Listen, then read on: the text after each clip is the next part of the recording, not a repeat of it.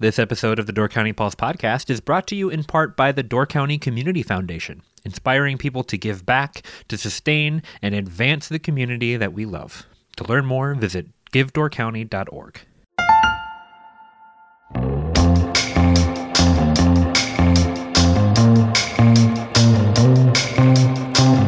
Hello, and welcome to the Door County Pulse podcast. My name is Debra Fitzgerald, editor of the Peninsula Pulse.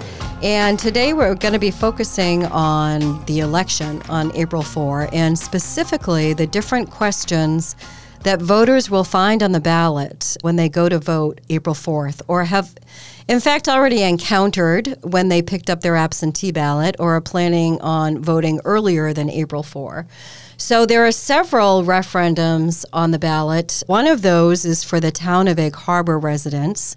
And that one specifically asks the residents if they want to have garbage and recycling services. They would be paying a special assessment if they were to say yes, and the town proceeded with that advisory referendum. The other one for the Gibraltar School District voters is do voters want to allow the district to borrow 29.8 million for a school facility improvement project? And then Washington Island School District voters have a question on their ballot as well to allow the district to exceed revenue limits up to $935,000 for each of two school years. And then we have three ballot questions that are applicable to all voters across the state in Wisconsin. And joining us on the line, waiting patiently through that introduction, to walk us through what these ballot measures are, at least two of them, is Joan Korb. Hello, Joan. Hi, Deb. So, Joan Korb is a career prosecutor. She also still works at different district attorneys' offices around the state. And she is the executive director of the Wisconsin District Attorneys Association. And I do need to qualify also that Joan and I are good friends and go way back. So, I just wanted to, to put that out there. That doesn't diminish any of your credentials, Joan. I'd still ask you on no matter what. And my answers won't be any different. so now the two questions that Joan is going to help us with are actually these would be amendments to the Constitution. Is that correct? Yes. Okay. And so one of them, of the three, one of them is not a constitutional amendment. It is actually an advisory referendum. And that one, that question is Shall able bodied childless adults be required to look for work in order to receive taxpayer funded welfare benefits? So basically, that is an opinion type of thing and very similar to the Egg Harbor. Do you want townwide garbage and recycling. I mean, n- not similar in terms of the seriousness of the topic, but similar in that it's only advisory. So the other ballot measures, the other two ballot measures, would amend the Constitution if voters voted yes for them. And they're really oddly phrased. If you're not in the criminal justice sector, then you might not really understand what these mean. So the first question is pertaining to conditions of release before conviction. And it is shall section, and it goes into the section of article of the Constitution be amended to allow a court to impose on an accused person being released before conviction conditions that are designed to protect the community from serious harm. Joan, what the heck does that mean? Okay. Well, currently, the Wisconsin Constitution authorizes judges to consider how likely an accused is to appear in court when they're trying to determine whether to impose a cash bond and how much that bail would be. And the two questions on the ballot the first one asks if Section 8.2, 8.2 of Article 1 of the Constitution should be amended to allow a judge to impose upon, you know, so that someone can be released, conditions that are designed to protect the community from serious harm. Right, Right. now, they can only consider whether or not they're likely to return. Okay, okay. Let's do this more slowly, I think. Okay. So, what do they consider now? How do they decide if the person is likely to show up? Like, what do they use as criteria to ascertain whether or not the person should show up? Okay. Routinely, we look at the seriousness of the crime, you know, what the penalties are. Let's say it's a felony battery. Depending upon the seriousness of the harm, let's say the person had broken bones. I mean, it could be up to, you know, a $10,000 fine and three and a half years in prison. So is someone likely to skip out and not return to court because they're facing a $10,000 fine and three and a half years of incarceration or imprisonment. Okay. So, likely the sentence that is on Yes. the line for the person is the biggest indicator of whether or not they may show up. That. And then another one is this is for people that have prior criminal cases pending. We will look to see if they have failed to appear in court previously. Okay. So if they've not shown up in the past, there's a good chance they may not show up in the future. Okay. Are those the only two criteria that are usually taken into consideration when considering whether or not to cash bail? Is that what we're Yes, looking at here? For cash, okay. for cash bail. So these two kind of work in conjunction. I should probably talk about the second one as well, right? So that we can just talk about them both together. Yes, because I mean they're they're very intertwined. And when you ask, is is this what a judge considers? Well, no, that's what they should consider, only what they should consider. But I can tell you, you know, all around the state, there are judges that consider other factors. And that's another reason these ballot initiatives are on our ballots in April. Okay, so the second one is pertaining to cash bail before conviction. And again, shall Section 8 2 of Article 1 of the Constitution be amended to allow a court to impose cash bail on a person accused of a violent crime based on the totality of the circumstances, including the accused's previous convictions for a violent crime, the probability that the accused will fail to appear, the need to protect the community from serious harm, and prevent witness intimidation and potential affirmative defenses.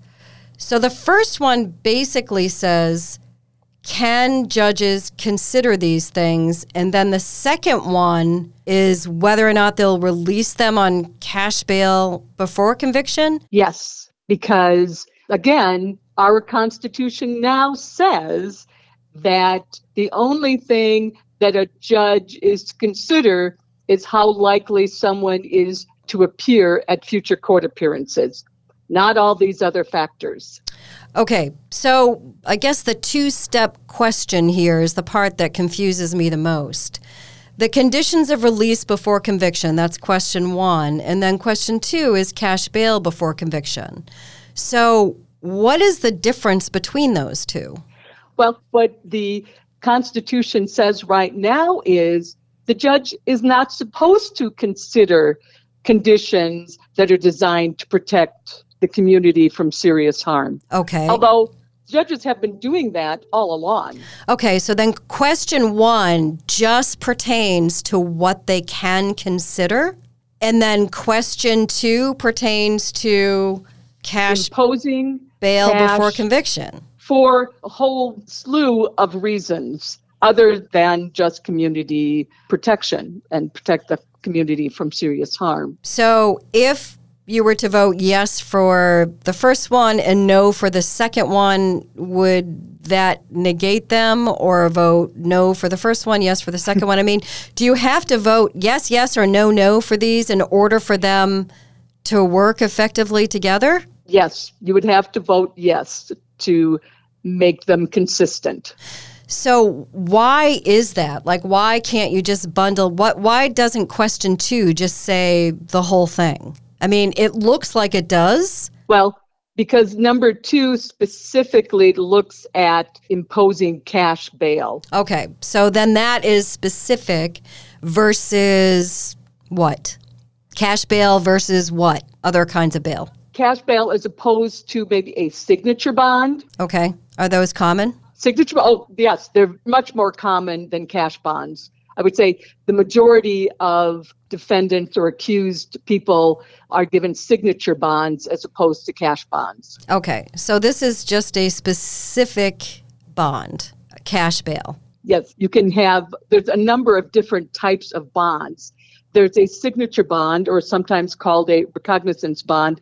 You're released on your own recognizance. You sign a form, a bond form saying, I promise to return to court you know, when directed to do so. Okay. And that signature bond may have a monetary amount attached to it. It could be a $500 signature bond. You're saying, if I don't show up for court as I'm scheduled, I will post $500 cash in the future because I didn't appear. Okay.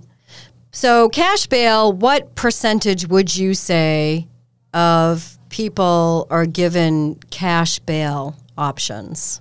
You can't speak for the entire state, I'm sure, but in your, I mean. In my experience, I would say maybe a third, a quarter to a third okay. will get a cash bond. Okay.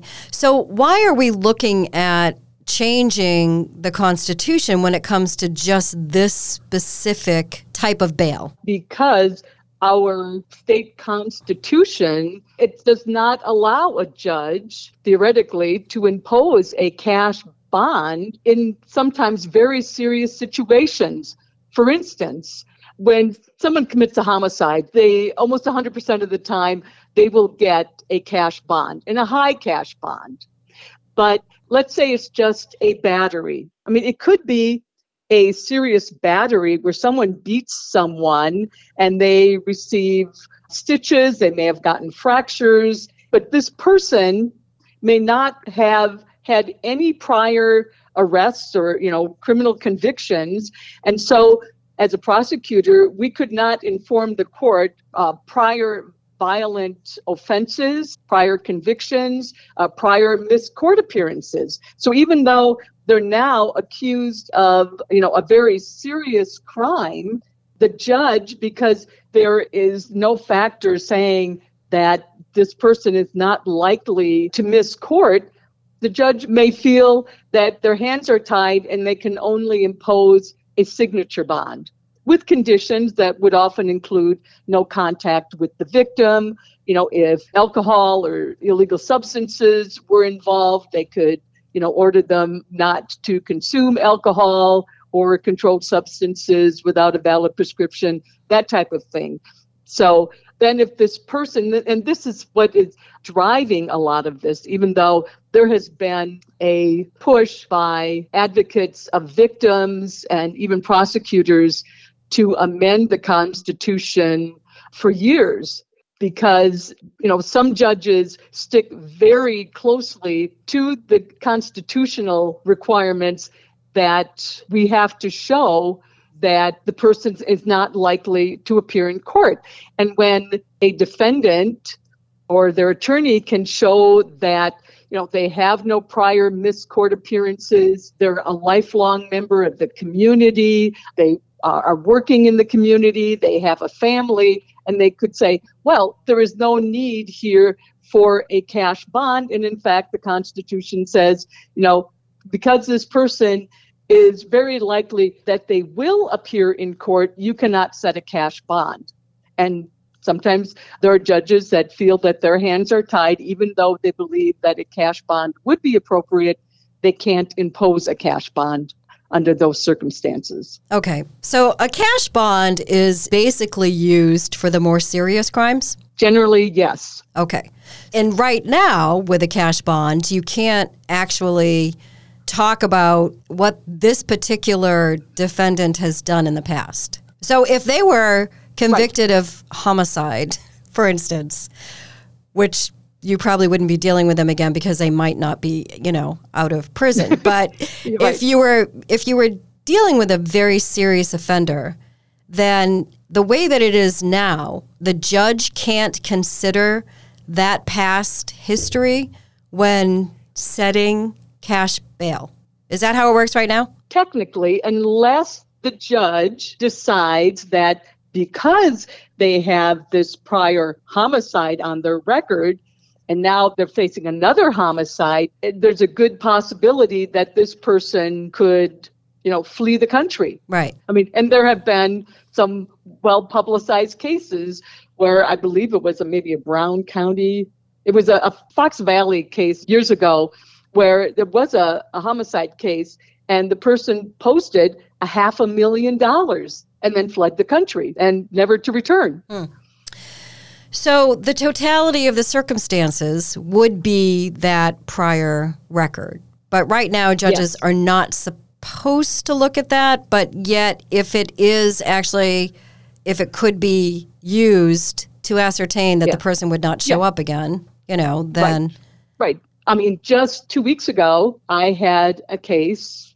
This was in Fond du Lac where the judge forfeited a $25,000 cash bond that the defendant's parents had posted and he left the country. So, what do you mean by forfeited? A forfeiture of a cash bond is when the person violates a condition of their bond and not showing up for court is a violation of their bond, then the judge will take that $25,000 and it goes generally into the county general fund then unless there are there are some other places where that money can go like paying restitution paying fines and costs. But the state keeps it bottom line. Or or the county. Yes or the county. It depends on what kind of case it is. Okay so that case if this constitutional amendment had passed would that have changed this at all? No that won't change that. So people will still post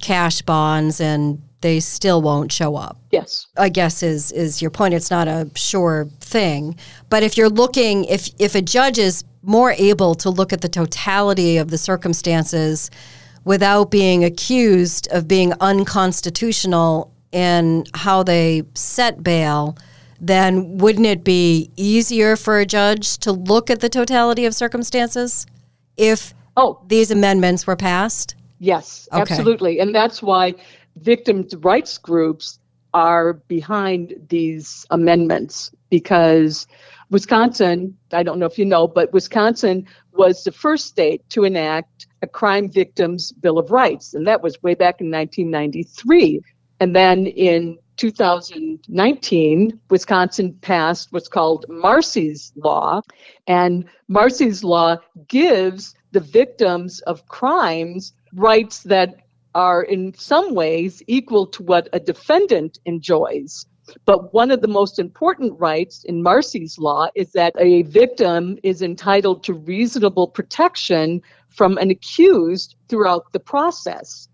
And without these two ballot measures, the judge is not supposed to consider the wishes of a victim in a crime. Okay. And so, as prosecutors, we've sort of been in a bind for years because we have to look out for the interests of victims. In fact, under the Crime Victims Bill of Rights, prosecutors could actually be fined up to $1,000 if we did not look to protect the interests of crime victims. And, you know, in Marsy's law made it even stronger where it says part of Marsy's law is that they have, you know, rights to privacy, rights not to have unreasonable delays in their cases as they go through the court system, but there's a reasonable protection from an accused throughout the process is really, really important here. Because when a defendant flees and doesn't show up for court, it prolongs the whole process. And a victim is not going to have their cases heard in a timely manner if we can't find the defendant. This episode of the Door County Pulse podcast is brought to you in part by Door County Medical Center. Are you looking for a job in Door County with excellent benefits, culture, and potential for advancement through tuition reimbursement programs? Door County Medical Center is hiring For more than 75 years, Door County Medical Center has been the leader in health and wellness for Door and Kewaunee counties. Their integrated medical center provides a wide range of specialties, including primary care, behavioral health, general surgery, the Women and Children's Center, the Door Orthopedic Center, the Door County Cancer Center, and more. To join the team, apply today at dcmedical.org/careers.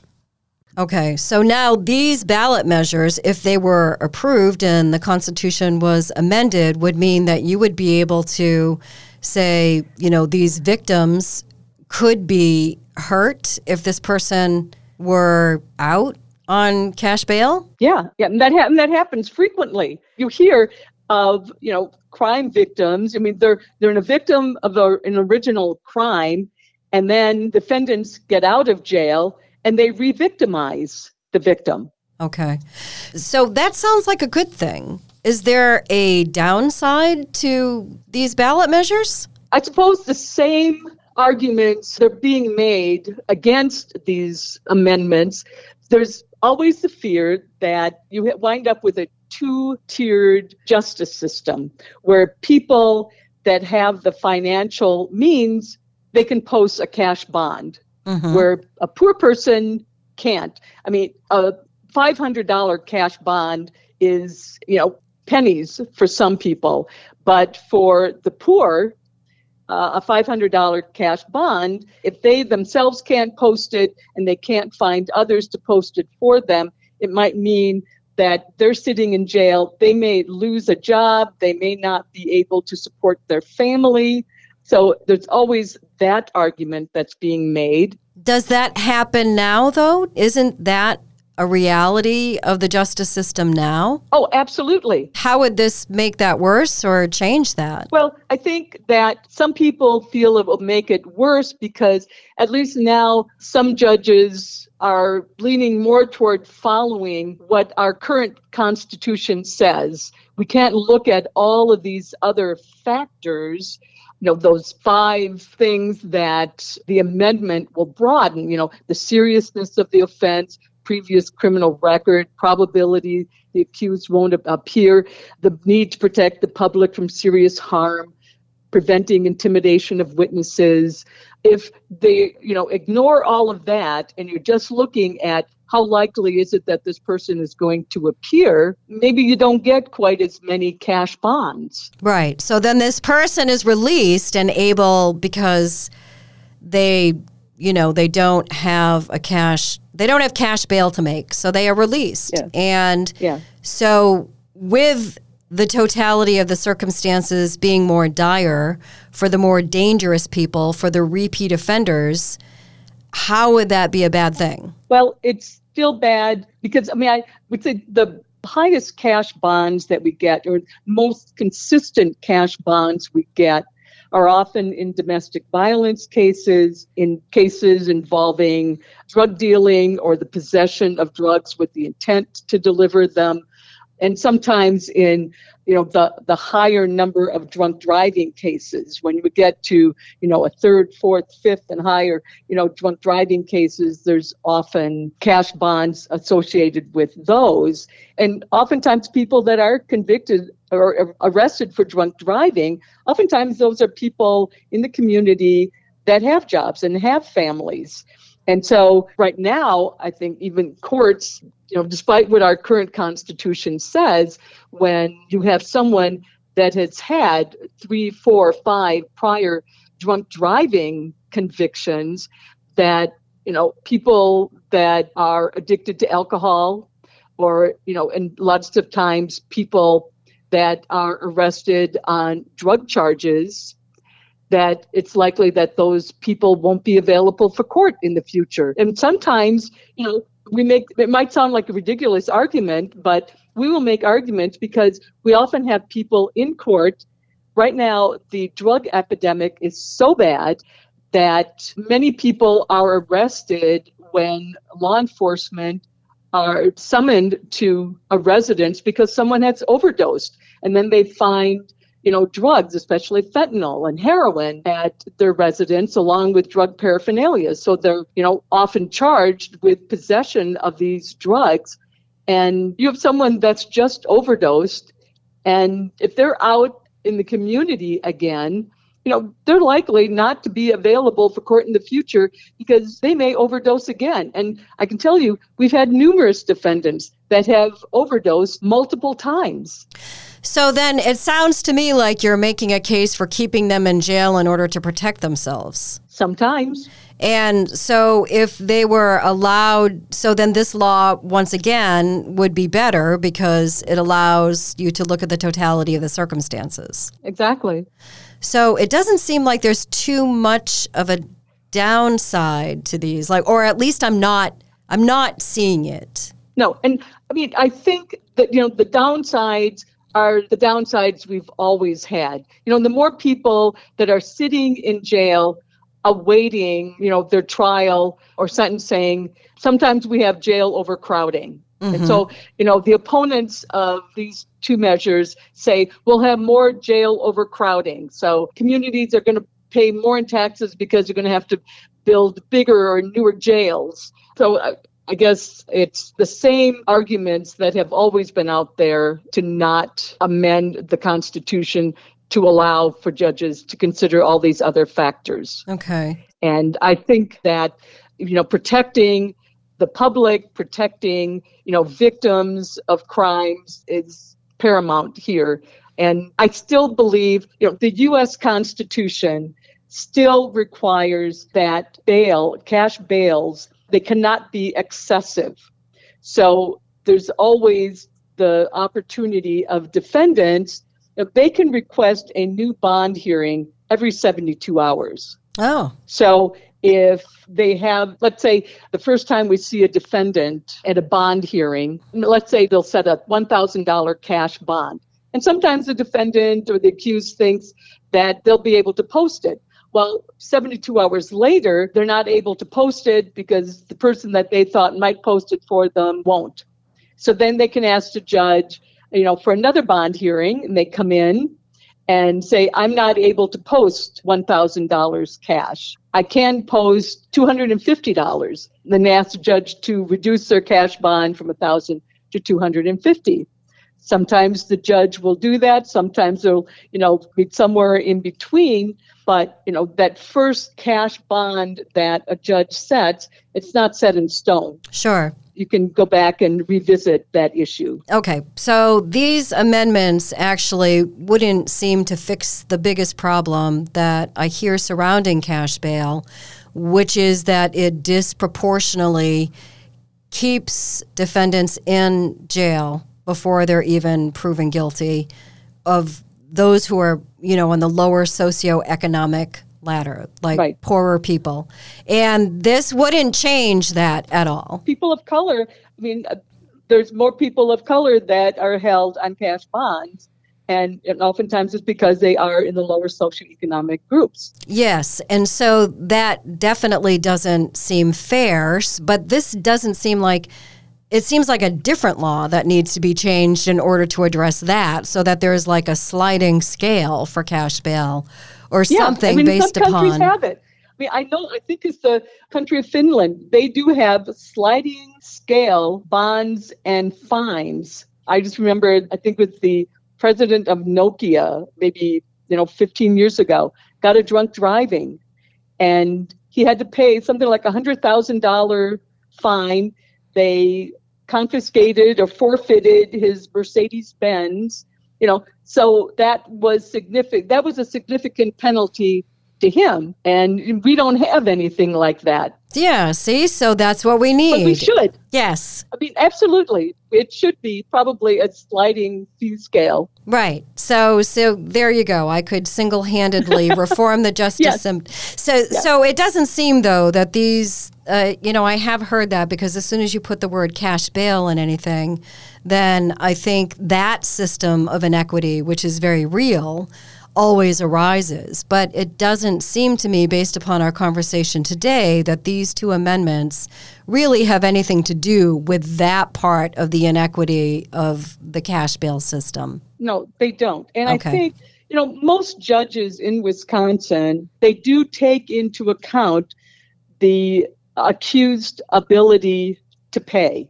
So you know, if I were arrested, you know, a $10,000 cash bond for me might be high, but it's not going to be nearly as onerous for me as it would be for someone that was unemployed or, you know, marginally employed. Right, right, sure.